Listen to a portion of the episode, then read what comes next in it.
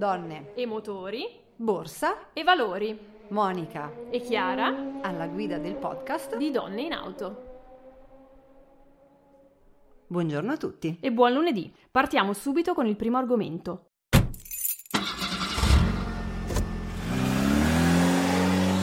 Donne. Siamo a Daytona, dove si è appena conclusa la 58esima edizione di una delle competizioni di durata più conosciute dagli appassionati e che si disputa ogni anno in Florida, la 24 ore di Daytona. È una competizione di corse di resistenza per vetture sport prototipo e gran turismo che si svolge ben dal 1966 a Daytona Beach, sul circuito Daytona International Speedway, il classico ovale americano, ed è ispirata alla 24 ore di Le Mans. Quest'anno eh, c'è da dire che eh, la competizione è stata molto dura tra le case, ma abbiamo avuto un risultato particolare per quel che riguarda Lamborghini. Ha vinto per il terzo anno consecutivo e ha ottenuto la seconda doppietta per il brand. Una gara comunque molto molto dura che ha fatto registrare anche un altro record, è il record di giri, perché ne sono stati percorsi esattamente 833 in 24 ore. Cioè, veramente... Un record storico. Assolutamente sì, un record, ma quello su cui ci vogliamo soffermare noi è il fatto che c'era anche un equipaggio tutto femminile, vero Chiara? Esatto, l'unico chiaramente in gara ed è l'equipaggio del Gear Racing Team powered by Grasser Racing, che vedeva alla partenza della Daytona ben quattro donne, quattro donne di cui ognuna di loro incarna quelli che sono i nostri valori. E iniziamo a parlare della prima, Catherine Legg. Di Catherine Legg, Monica, cosa ci sai dire?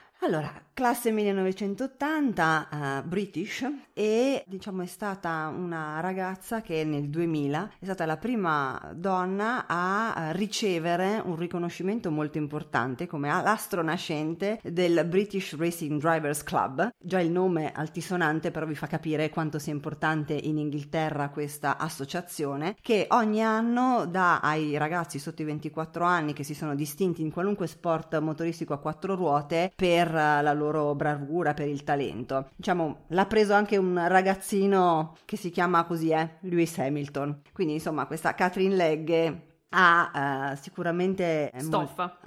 Della stoffa da vendere. Infatti ha già avuto un sacco di ottimi risultati. Esatto, e tra l'altro nel 2005 è stata eh, la prima donna a effettuare un test con Formula 1 con Minardi Formula 1 dopo Sarah Fisher che aveva già effettuato eh, dei test nel 2002 se non erro. Sì, esatto, e per farti capire quanto è determinata questa ragazza ti racconto un aneddoto. Era andata a visitare gli uffici inglesi della Cosworth e era rimasta impressionata e non voleva andare via fino a che non avesse incontrato il boss Kevin Calcoven, il quale proprio non ci pensava neanche di incontrarla e quindi manda la figlia, manda sua figlia e dice senti parlaci tu con sta ragazza, io non ho tempo. E invece dopo una lunghissima chiacchierata la figlia di Calcoven torna dal padre e dice no papà ma tu ci devi proprio parlare con questa Catherine e niente, ovviamente quando le figlie chiedono qualcosa ai padri eh, ottengono tutto e quindi anche Calcoven va a parlare con, con la Leggen e le offre un sedile. Quindi nel 2005 Catherine eh, corre nel Toyota Atlantic Championship e eh, vince la uh, gara di apertura a, a Long Beach e eh, non soltanto in questo modo diventa quindi la prima donna a vincere una gara americana a, a ruote scoperte. E questa è eh, soltanto la prima delle storie delle quattro ragazze che abbiamo seguito a Daytona ma non è l'unica. Non è l'unica infatti parliamo di Christina Nielsen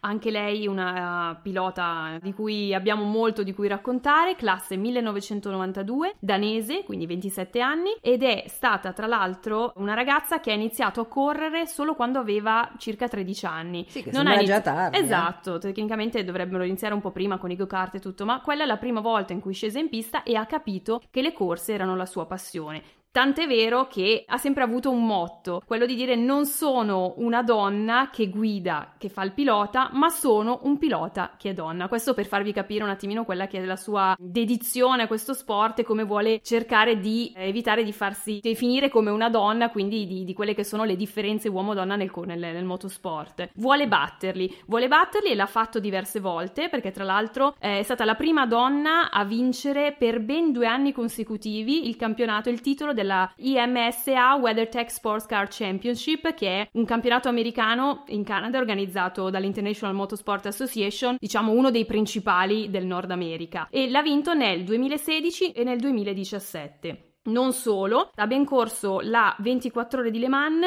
tre volte, 2016 con Ferrari, 2017 ancora con Ferrari e nel 2018 con Porsche. E tra le altre vittorie dobbiamo ricordare anche lo stesso anno in cui per la prima volta ha vinto il campionato IMSA, nel 2016 ha raccolto altre vittorie come la 6 ore di Walking Cleans e altri quattro podi addizionali durante la stagione, quindi insomma eh, una pilota importante di cui sentiremo ancora parlare anche perché insieme eh, a Catherine Legg parteciperà a tutta la stagione del campionato IMSA di quest'anno. Sì, è sicuramente comunque figlia d'arte perché anche suo papà era un pilota e come suo papà, come hai detto tu, ha corso la 24 ore di Le Mans. Quindi quando si fanno queste cose sono delle enormi soddisfazioni e per lei la soddisfazione alla fine di ogni giorno, lo scrive sul, sul suo sito, alla fine di ogni giorno sono orgogliosa di essere una donna che compete in un uh, ambiente maschile ad così alto livello, ma ancora più importante, sono orgogliosa di essere un pilota che compete a un livello così importante, perché la, quello che ritengo è che eh, niente, nemmeno il genere, dovrebbe fermarvi dal tentativo di eh, raggiungere i vostri sogni. Quindi lei è proprio eh, il women empowerment per, per, eccellenza. Comunque si è anche eh, laureata, ha una laurea in marketing e management communication perché è molto interessata oltre che al motorsport anche alla parte di, di business, è molto impegnata impegnata anche in attività di charity e le piace moltissimo sponsorizzare eh, un programma di STEM, quindi Science, Technology, Engineering, Mathematics, per spingere le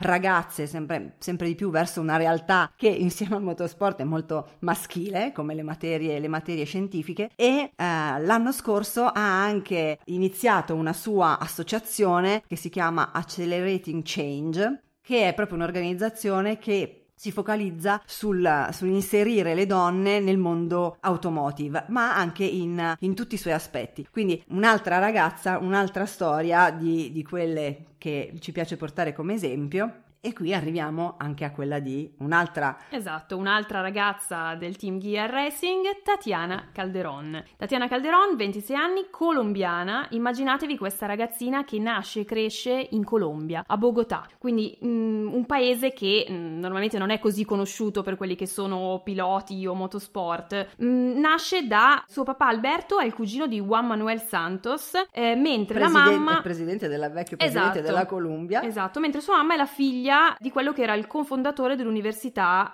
eh, di Colombiana di Bogotà. Molto prestigiosa. Esatto, lei inizia prestissimo, a quattro anni già inizia a guidare insomma con il papà e a nove anni eh, insieme alla, alla, sorella scoprono i kart. Scoprono i kart e, e anche un circuito. Un circuito, esatto, un circuito vicino a dove abitavano dove cominciano a sfidarsi tra di loro, quindi diciamo che la passione nasce da lì. E dopo ogni giorno di scuola vanno in circuito, sempre appunto con i loro kart a girare, a girare, a girare, esatto. a girare. E eh, è ispirata da due idoli che sono Juan Pablo Montoya, chiaramente pilota colombiano, e Ayrton Senna. E la cosa carina da ricordare è che quest'anno è riuscita a coronare quello che era un suo sogno in quando era piccolina, cioè di competere contro il suo idolo da sempre, Juan Pablo, ed è successo proprio durante la eh, 58esima edizione di questa 24 ore di Daytona che si è appena conclusa anche per lei come per le sue altre due colleghe di cui abbiamo già parlato, quello che conta di più è proprio di essere di eh, ispirazione, no? Vuole fare, eh, si impegna tantissimo, si allena un sacco e, e, quando le chiedono no, cosa si pensa delle donne che non possono mai correre in Formula 1, lei dice che io sto rispondendo con, con i fatti, non con le parole. Eh, lei veramente la, la sua caratteristica è quanto lavora, quanto si allena, perché se dice c'è una differenza è proprio la differenza fisica, no? Perché noi abbiamo una massa muscolare muscolare più o meno del 30% in meno rispetto a loro, quindi dobbiamo allenarci ancora di più e, eh, ed è quello che lei, che lei fa tutti i giorni. Esatto, tu pensa come è riuscita a essere quindi la prima donna a guidare una Formula 2, tutte le difficoltà che può aver incontrato Mamma e non mia. solo perché dal 2019 e anche quest'anno è stata confermata per la stagione 2020 sarà test driver del team Alfa Romeo Racing di Formula 1. Quindi tanta roba anche, anche, per lei, veramente una bellissima storia, come quella dell'ultima ragazza che era sulla Huracan dell'equipaggio, GT3 Evo, esatto, esatto. che è Rahel Frey. Rahel Frey, pilota svizzera, classe 1986, che ha, mh, ha comunque ha iniziato la sua carriera dallo sport, lo sport in generale perché ha iniziato dalla ginnastica, dal tennis, dal calcio, fino a quando ha capito che il kart era La l'opzione, la sua vocazione. Per lei lo sport quindi è sempre stato una priorità. Anzi, addirittura dice piuttosto che la scuola. Quindi il suo motto è vai veloce e non mollare mai. Ci piace molto. esatto. Ci piace molto e proprio sono andate veloci, non hanno mollato mai neanche in questa 58esima eh, 24 ore di Daytona, anche se purtroppo la Eh, fine le cose non sono andate proprio come speravamo, come tutti si auguravano, perché un guasto tecnico a bordo della loro vettura le ha obbligate a concludere la gara Ah, sì. quando mancavano circa poco meno di, di 5 Cinque. ore dal finale di gara. Peccato, ma le abbiamo viste anche su Instagram, le abbiamo seguite, sono state orgogliosissime di aver partecipato a questa gara. Esatto, Ov- sicuramente non mollano, non hanno mollano. già dato La appuntamento. prossima occasione sarà la 12 ore di Sebring in programma dal 18 al 21 marzo 2020. Quindi mi raccomando, tutti incollati alla televisione piuttosto che internet, seguiamo la loro gara anche perché avremo modo di riconoscerle perché la loro vettura è una con le livree più accattivanti che fin qui si siano mai viste. Ha un design fumettistico che di certo non passa inosservato. Mi ricorda molto quelli che sono i quadri di Roy Lich- Lichtenstein. sì, esatto, hai, hai assolutamente ragione. Eh, sulla macchina campeggia il numero 19 che è quello della loro squadra e queste auto colorate, così tanto colorate, del resto sono la perfetta filosofia di Lamborghini. Perché se voi pensate quando ci furono le prime Lamborghini anni 60, fino a quel momento tutte le macchine sportive avevano un colore, la Ferrari era rossa, la Aston Martin era verde, la Maserati era blu. E invece eh, immaginatevi la zona di Bologna, no? Ogni gli imprenditori che vogliono avvicinarsi comprano la Lamborghini, tutti la volevano di un,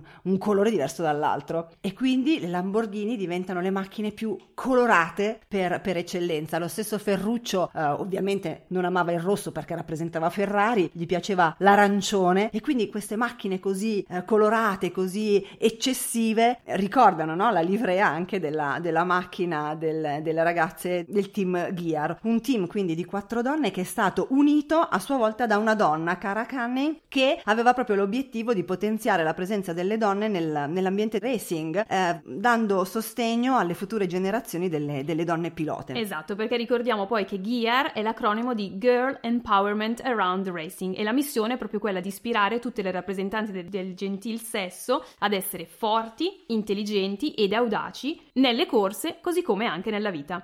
E qua dobbiamo ricordare un'altra donna che ha tutte queste caratteristiche, che è il Chief Marketing Officer di Lamborghini, che è Katia Bassi, appunto un'altra donna arrivata nel 2017 in Lamborghini che ha fatto subito qualche cosa per le donne, infatti, perché ha creato e realizzato un, un progetto bellissimo. Lei, che è la prima donna che entra a far parte del management board di un'azienda che fino a quel momento, diciamocelo pure, è sempre stata tipicamente maschile, ha creato questo progetto FAB, Female Advisory Board. Non è un Quindi- movimento femminista, diciamo, è una community di circa 200 donne provenienti da ogni parte del mondo, di qualunque età, con professioni più svariate. E questo per creare questo network al femminile, per cercare di raggruppare e portare il valore a quella che è la missione femminile. Esatto, la Lamborghini quello che, che ci piace molto è che ha scelto di voler capire e di conoscere le donne, no? attraverso racconti, proprio per ah, avvicinarsi alle donne e per far avvicinare le donne, quindi uno scambio. E Lamborghini e Katia ha raccolto appunto queste donne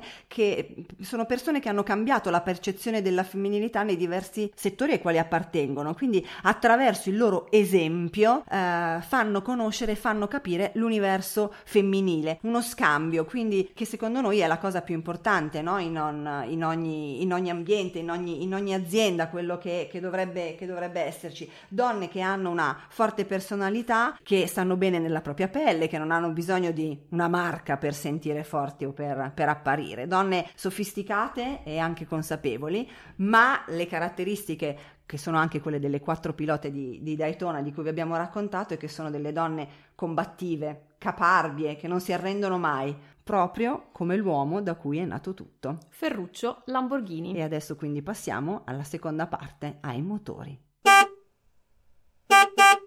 È il 3 febbraio del 1948 ed è San Biagio. Viene presentato Carioca. Il primo trattore di Ferruccio Lamborghini. Ferruccio Lamborghini, classe 1916, primo di cinque fratelli. Cresce nel podere di famiglia dove il padre cerca fin da subito di trasmettergli il legame col lavoro nei campi, con la cultura agraria e contadina all'epoca. Lui però ha sempre dimostrato una grandissima abilità di cogliere le opportunità che gli si presentavano e soprattutto capire ciò che voleva il mercato un minuto prima che potesse farlo la concorrenza. È sempre stato, tra l'altro, animato, oltre dove ha cercato di avviarlo il padre, da quello che era una grandissima passione, che non era l'agricoltura, ma quella per i motori e per le macchine. Infatti lui, diciamo, studia il minimo indispensabile, proprio prende giusto eh, la licenza all'istituto tecnico professionale perché è proprio bravo a usare le mani. Sì, esatto. Tra l'altro riesce a farsi assumere a Bologna dal Cavalier Righi, che era titolare all'epoca dell'officina più importante della città e che in quel momento aveva tra l'altro in appalto quelli che erano i mezzi dell'esercito. Sì. Tant'è che poi, quando va in guerra, periodo della guerra, quindi quando era molto giovane, viene mandato a Rodi nell'Egeo e assegnato a quello che è il reparto che si occupa della manutenzione e della riparazione degli automezzi dell'esercito. Il caporale autiere Ferruccio Lamborghini capisce che ha una grandissima occasione, che può lavorare con tutti gli strumenti più moderni e sofisticati dell'industria meccanica italiana e straniera e coglie questa opportunità, non se la fa assolutamente sfuggire di mano, viene addirittura nominato capo del reparto officina e diventa uno dei personaggi più popolari del campo, tant'è che si conquista la fiducia del comandante che gli affida anche la sua automobile personale. Poi fortunatamente la guerra finisce e lui fa tesoro di tutto quello che ha appunto imparato fino a questo momento. Esatto, torna in Italia e ha precisamente in testa quello che deve fare del suo futuro. Intanto, vabbè, vuole sposarsi perché nel frattempo aveva conosciuto Clelia, che era un'italiana originaria di Ferrara, che ha conosciuto sull'isola e di cui era follemente innamorato. Ma quel che vuole fare lui è tornare nel suo paese, che è appena uscito dalla guerra, e prepararsi a respirare aria nuova, di libertà e intraprendenza e fare qualcosa che effettivamente sia di beneficio all'intera società. Ed è per questo proprio che parte con il Carioca. Perché Monica? Perché si rende conto che l'Italia, vi ricordate, no? il fermento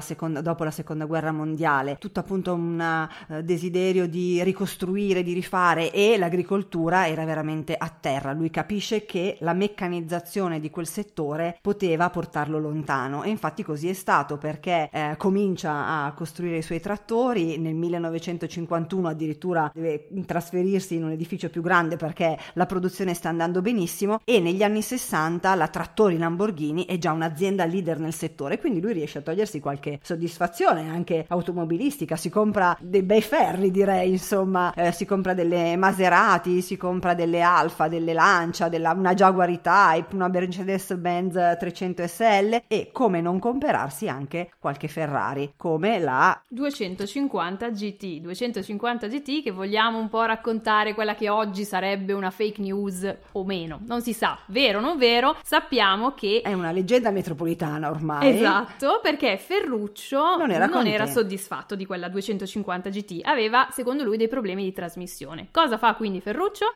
Eh, chiama Ferrari, chissà, gli manda una mail, no, non c'erano. Comunque Ferrari gli risponde e gli dice Ferruccio, le mie macchine funzionano perfettamente, il problema sei tu. Non sei capace di guidare macchine super sportive in maniera corretta perché sei abituato a guidare soltanto i tuoi trattori. Faresti meglio a continuare a occuparti di trattori e a lasciare che mi occupi io delle macchine sportive. Immaginatevi una personalità come quella di Ferruccio, nato sotto il segno del toro, che si sente dire una frase del genere. Cosa avrebbe detto oggi Ferruccio? Ma oggi avrebbe detto: Quando ero giovane ero un discreto pilota, avevo anche una Ferrari, una Maserati, eccetera. Ma un giorno ebbi un po' di discussioni con il mio caro amico Enzo Ferrari, che mi disse addirittura che io non sapevo guidare, ma sapevo guidare. E in realtà il problema era che lui pensava che fossi in grado di guidare solo il trattore, e da lì mi sono impuntato e mi sono detto adesso la macchina me la faccio io. Era il 1962, quindi convoca i suoi collaboratori e annuncia l'intenzione di iniziare a costruire automobili, cioè il più lo prendono per pazzo, non stai bene.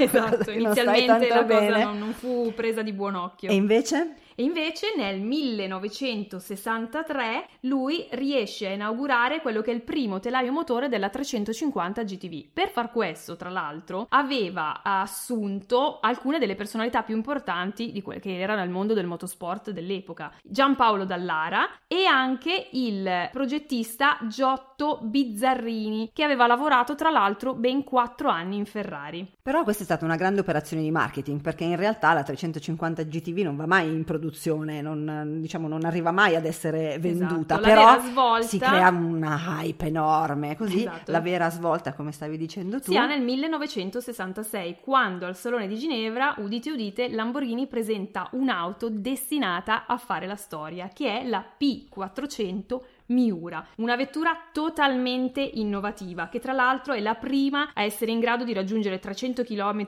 orari, la prima con un motore posteriore trasversale e la più bassa GT del mondo delle stradali. Immaginate il successo che ebbe questa vettura. Le ordinazioni arrivavano a decine, le star del cinema addirittura la volevano a tutti i costi. Ebbero clienti come Frank Sinatra, Alain Delon, Steve McQueen, insomma, facevano a gara per acquistarla. In tutto il mondo diventa sinonimo di classe ed eleganza. Quindi a quel punto è un'opera d'arte. Tant'è che viene esposta anche al MoMA già nel, dal esatto. 1968 e ha anche una particolarità perché fino a quel momento le macchine si um, chiamavano, avevano una nomenclatura alfanumerica, ma appunto poiché Ferruccio amava il mondo eh, della tauromachia, comincia a dare i nomi di tori alle macchine. Infatti Miura è il nome di una razza di tori da corrida del suo amico Don Eduardo Miura Fernandez. Lui andò anche a visitare l'allevamento. Poi ci fu la, la Islero che era un altro toro che uccise un famoso torero Manolete nel 1947, o ancora la Urraco è un'altra prestigiosa razza taurina, o la Diablo, il feroce animale del Duga di Veragua che affrontò un'epica corrida con il Cicorro a Madrid nel Insomma. 1869 e potremmo continuare, ci sono soltanto delle eccezioni perché per esempio eh, la Countach non è il nome di un toro ma è un'esclamazione di stupore del dialetto piemontese, la LM002 è l'acronimo di Lamborghini Militare no? che è il primo SUV, l'antesignano della, della Urus. Adesso la Sian in realtà è il, il, significa fulmine in, dialetto bolognese, quindi sono delle, delle, macchine che hanno anche appunto la caratteristica di portare dei nomi impegnativi e, e significativi, ma ehm, che potrebbero essere anche molto aggressivi e collegabili col mondo del motorsport. Peccato soltanto che per Ferruccio Lamborghini non c'era assolutamente l'interesse e l'intenzione di partecipare a nessuna manifestazione sportiva perché eh, nella sua testa eh, le, le, Lamborghini non dovevano eh, essere troppo legate al mondo dello sport, dovevano dare l'im- l'immagine di automobili pratiche, confortevoli, anche se, anche se velocissime. Esatto, però nel 1985 viene una svolta perché Lamborghini entra in Formula 1 con la realizzazione di un motore 12 cilindri 3500 di cilindrata, un motore molto affidabile che viene fornito ai team dell'epoca quali Minardi, Larus, Lotus, Ligier, questo fino al 1990 1993. 1993, tra l'altro, anno importante perché si dice che Senna, presso il circuito dell'Estoril in Portogallo, Ayrton Senna, lo conosciamo benissimo, pilota che ha fatto la storia, che purtroppo è venuto a mancare nell'incidente Imola del 1994, avrebbe provato questo motore Lamborghini sulla sua McLaren, chiaramente senza sponsor, perché il test comunque era effettuato a porte chiuse, e si dichiarò molto soddisfatto di questa motorizzazione, tant'è che la volle proporre a Ron Dennis, che però non l'accettò per la stagione successiva perché aveva già dei contratti in atto con Peugeot e quindi non sappiamo se effettivamente Lamborghini avrebbe potuto regalarci ulteriori soddisfazioni eh, nella Formula 1, eh, non, non, potremo, non lo possiamo sapere insomma. Però ci ha regalato tante soddisfazioni ugualmente. Sì, ma tra l'altro Ferru... vogliamo ricordare ad esempio Ferruccio amava la Miura come qualsiasi altra cosa, lui diceva che chi possedeva una Miura era come se avesse sposato la donna più bella del mondo e mi fa davvero ridere un aneddoto che si racconta su di lui venne addirittura fermato in un'occasione dalla polizia mentre stava percorrendo un tratto dalla tangenziale fino al centro di Bologna e gli contestarono la, la velocità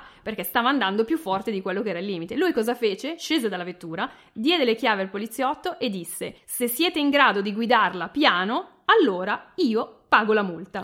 Come finì?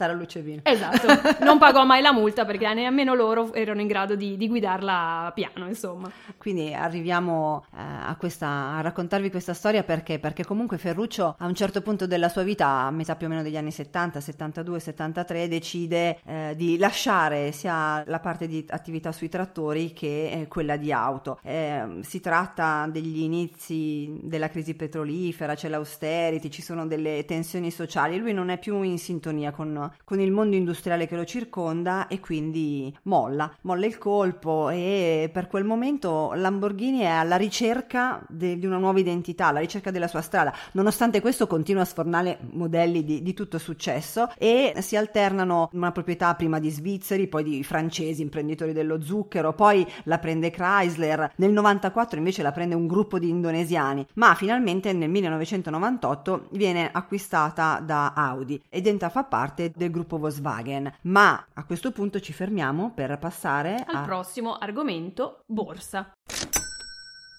Ferruccio lascia sia auto che trattori per tornare alle sue origini, la terra. Infatti nel 1974 acquista una tenuta agricola sul lago Trasimeno, la chiamata la Fiorita, e lì trascorre gli ultimi anni della sua vita per rilassarsi, andare a caccia, però, diciamo la verità, non riesce a stare fermo e sulla sua intraprendenza imprenditoriale rende la tenuta un'azienda agricola rinomata, con campi da tennis, piscine, un campo da golf, insomma, anche qui è stato in grado di sfruttare l'opportunità e creare un qualcosa di unico. Ferruccio vive qui gli ultimi anni della sua vita e muore nel 1900. 1993. Nel frattempo Lamborghini cresce, cresce in termini di volumi, di fatturato, di spazi, di dipendenti. Alla fine del 2019 ha 1800 dipendenti e che sono cresciuti più del 60% negli ultimi 5 anni. È un'azienda attenta moltissimo alla diversity, all'inclusione, alla parità retributiva tra uomini e donne, alla pari genitorialità, fanno un sacco di progetti di volontariato e le vendite mondiali crescono. Alla fine del 2019 sono cresciute più del 40% 40%, hanno consegnato 8.200 auto, un incremento delle vendite che è per il nono anno consecutivo. Soltanto di Urus ne hanno vendute quasi 5.000. Record di vendite in tutte le regioni, EMEA, che sarebbe Europa, Medio Oriente e Africa, America, Asia del Pacifico. Gli USA sono comunque il suo primo mercato. Un'azienda più che florida, un'azienda brillante dai risultati veramente eccezionali. E quindi Monica mi viene spontaneo dire perché non acquistare azioni di Lamborghini in borsa? Borsa. Eh, ti piacerebbe perché non puoi. non è quotata, eh, o comunque non è ancora quotata. Ogni tanto se ne parla, ogni tanto qualcuno dice che magari verrà quotata, però in questo momento non lo è. Quindi non puoi comprarti delle azioni di Lamborghini, puoi comprarti delle azioni del gruppo Volkswagen, perché Lamborghini fa parte del gruppo Volkswagen, che è il primo produttore automobilistico al mondo per numero di auto per il secondo anno consecutivo. È prima appunto davanti a uh, Toyota. Uh, Volkswagen ha venduto 10,97 7 milioni di veicoli, Toyota solo 10,74. Quindi due aziende comunque con dei numeri di vendita veramente enormi che sono entrambe quotate. Uh, Volkswagen ha una importante capitalizzazione di borsa perché vale quasi uh, 100 miliardi uh, di euro però è stata da poco sorpassata da un'altra azienda automobilistica, da Tesla.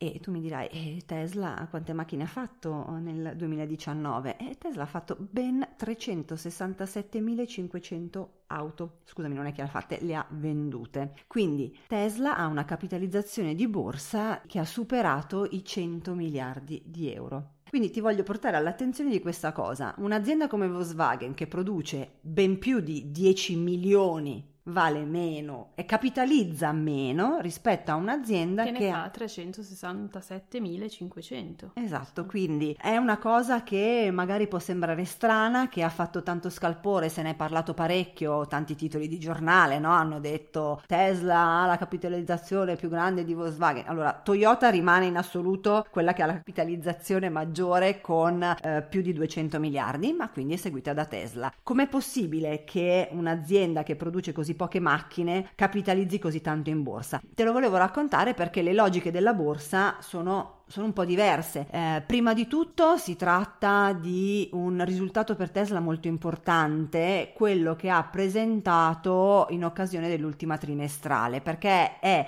la seconda trimestrale eh, nella quale c'è un utile non capitava da anni, da quando praticamente è stata eh, creata da Elon Musk. Eh, Tesla è il secondo trimestre che presenta quindi un utile aziendale. Quindi diciamo che le promesse di Elon Musk forse forse stanno andando verso l'obiettivo che si era posto. Brava, la parola giusta è promesse, perché eh, sembra davvero che le promesse di Elon Musk finalmente possano essere rispettate, perché il mercato, eh, la borsa si muove sulle aspettative, quindi eh, il mercato mercato non è che si muove nel momento in cui si verifica una cosa, ma nel momento in cui si comincia a pensare che potrebbe succedere. Quindi da questi numeri che sono usciti recentemente sembra che tutto quello che aveva promesso Elon Musk si potrebbe verificare. Già nel 2020 lui aveva detto che nel 2020 si sarebbero vendute 500.000 Tesla e con il fatto che nel 2019 hanno quasi raggiunto questo obiettivo, ecco che si comincia a pensare che effettivamente sarà probabilmente raggiunto. La cosa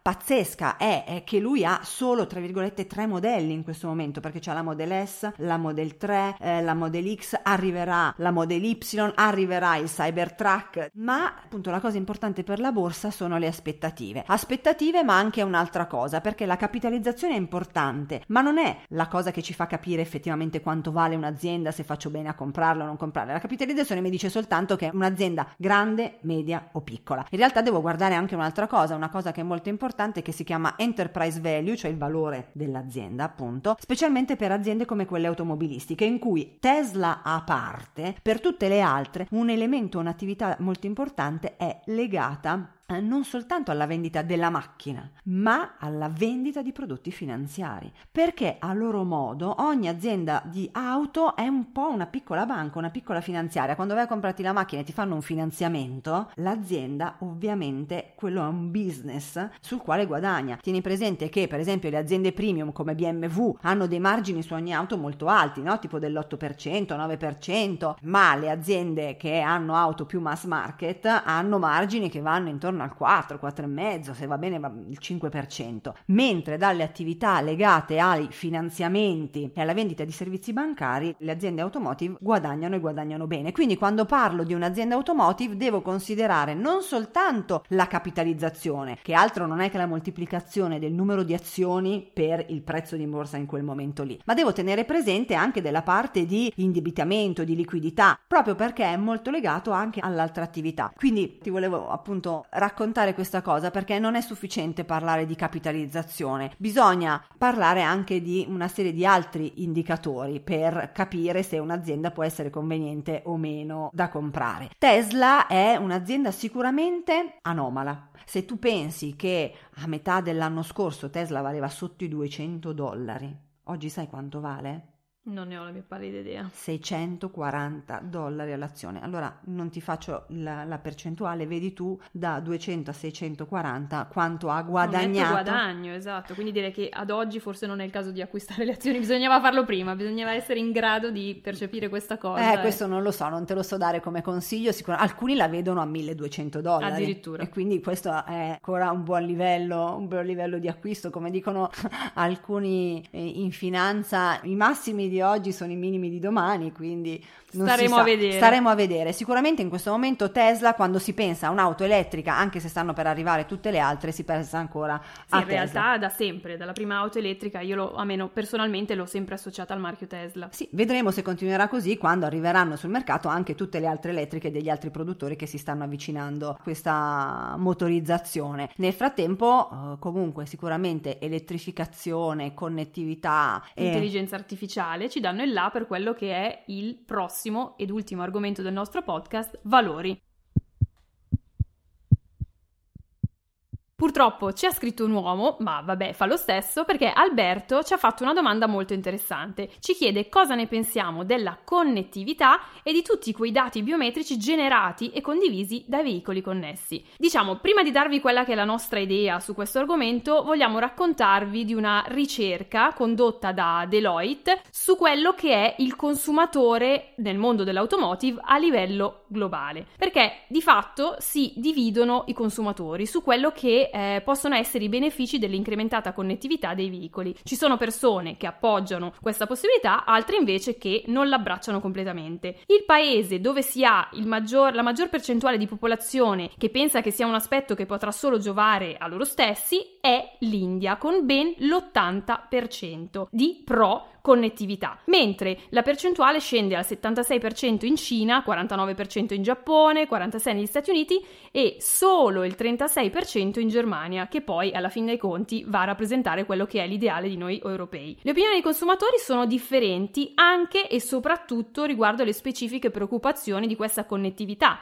perché ricordiamo in primis è la sicurezza di questi dati. Questi dati che non sappiamo dove vanno a finire, chi li terrà, chi li verrà a gestire, se saranno i concessionari, il governo, le assicurazioni, quindi diciamo che il 69% degli indiani è preoccupato di questo aspetto, di questi dati che vengono catturati e possibilmente condivisi con terze parti. La Germania è al secondo posto con il 62% di preoccupazioni, l'America il 59% e la Repubblica di Corea con il 42% e il Giappone 40%. Sono preoccupati anche proprio di dove andranno a finire questi dati e la maggior maggior parte delle persone, sia in Cina che Corea Germania, dice che dovrebbe essere la casa automobilistica, quindi il brand principale, a eh, doverli gestire, perché è chiaro che eh, sia l'idea, l'idea maggiore, quello ovviamente il produttore della casa, in grado di gestire questi dati affinché portino a un beneficio per la comunità. Ma c'è anche chi pensa che siano i, ser- i provider di servizi cellulari, fornitori di servizi finanziari o addirittura le assicurazioni che dovrebbero garantire e gestire questi dati. La maggioranza in Cina, Corea Corea e Germania dice che dovrebbe prevalere proprio questa gestione da parte della casa automobilistica. Le case inoltre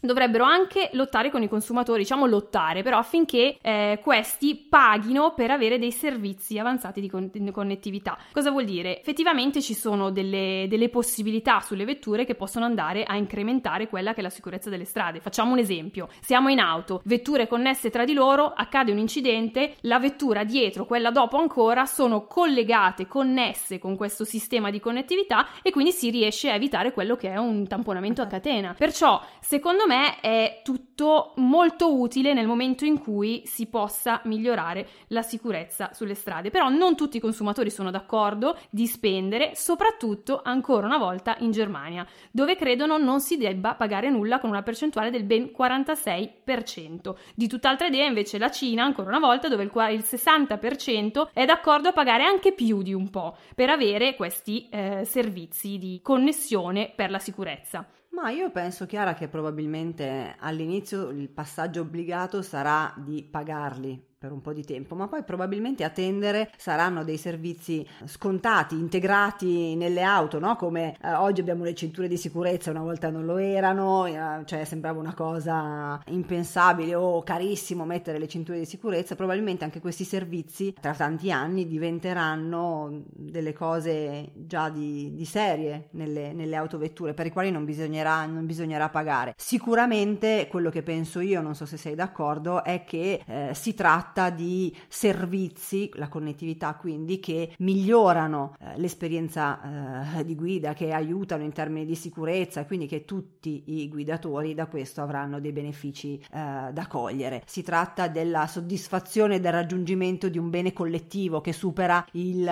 il bene del singolo individuo, anche quello che non lo vuole, alla fine per il bene comune lo dovrà comunque accettare, se ne dovrà fare una ragione. Eh, io credo soltanto che ci sia un rischio adesso senza evocare Christine, la macchina infernale del film che prende vita e fa un gran macello, eh, io penso che indubbiamente questi sistemi di connettività che poi sono molto collegati a tutto l'argomento della, dell'intelligenza artificiale Ecco, sia un po' questo il rischio, no? Ma gli scienziati ci stanno, ci stanno, già lavorando. Il rischio è che noi umani, quindi programmiamo, mettiamo gli algoritmi per far diventare queste macchine connesse, efficienti, utili, ma il, il rischio è quello che eh, in termine tecnico loro chiamano la singularity, cioè che l'intelligenza artificiale prende il sopravvento. Ecco, io questo non credo che, eh, che succederà. Ci sono già tanti tavoli, tante commissioni di scienziati che ci ci stanno lavorando con regolarità, su, con tutti eh, gli aspetti di, di, di, questo argomento così delicato, però io non voglio fare la catastrofista e anche perché è lunedì, quindi partiamo bene e pensiamo che se, sicuramente da tutte queste cose avremo dei, dei vantaggi tutti esatto, quanti. iniziamo la settimana con positività, parola chiave. Ecco, e quindi su questo vi lasciamo e naturalmente scriveteci perché questi temi, questi spunti di, di riflessione sono davvero molto interessanti, ci piace farli con voi, quindi continuate a scriverci. E buona settimana a tutti. Ciao! Ciao.